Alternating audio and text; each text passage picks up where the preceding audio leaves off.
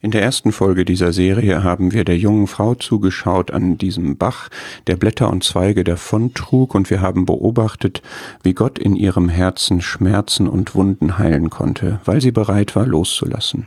Und nun kommt Hesekiel an äh, den Punkt, wo aus dem Rinnsal ein Fluss geworden ist, in dem man nicht mehr weitergehen kann. Es ist Hochwasser, es ist Wasser zum Schwimmen.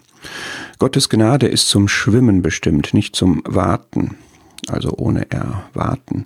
Gottes Segenswirkungen hängen nicht vom Wollenden oder vom Laufenden, sondern vom begnadigenden Gott ab. In der Gnade lassen wir nicht nur etwas, sondern uns los. Das fordert uns viel ab. Wasser hat keine Balken, wir fühlen uns unsicher in Gefahr, aber nur, wenn wir nicht glauben, dass Gott alles unter Kontrolle hat.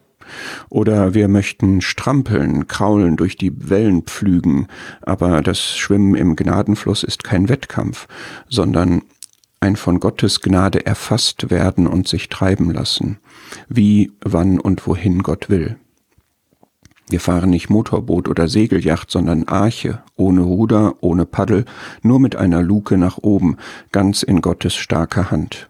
In diesem Gnadenfluss folgt Gnade um Gnade, ein beständiger Strom. Er kommt aus Gottes Fülle und er führt zu Gottes Fülle. Etwas, das unser Fassungsvermögen übersteigt, wie das Meer der Liebe, in das wir uns auch nur hineinversenken können. Diese Liebe, diese Gnade, dieser Fluss bringt, wenn wir uns ihm überlassen, ihm anvertrauen, ihn machen, ihn strömen lassen, genau das dann und da hervor, was Gott will. Nahrung, Heilung, Segen, Fülle, da, wo man ihn hinlässt, diesen Gnadenstrom.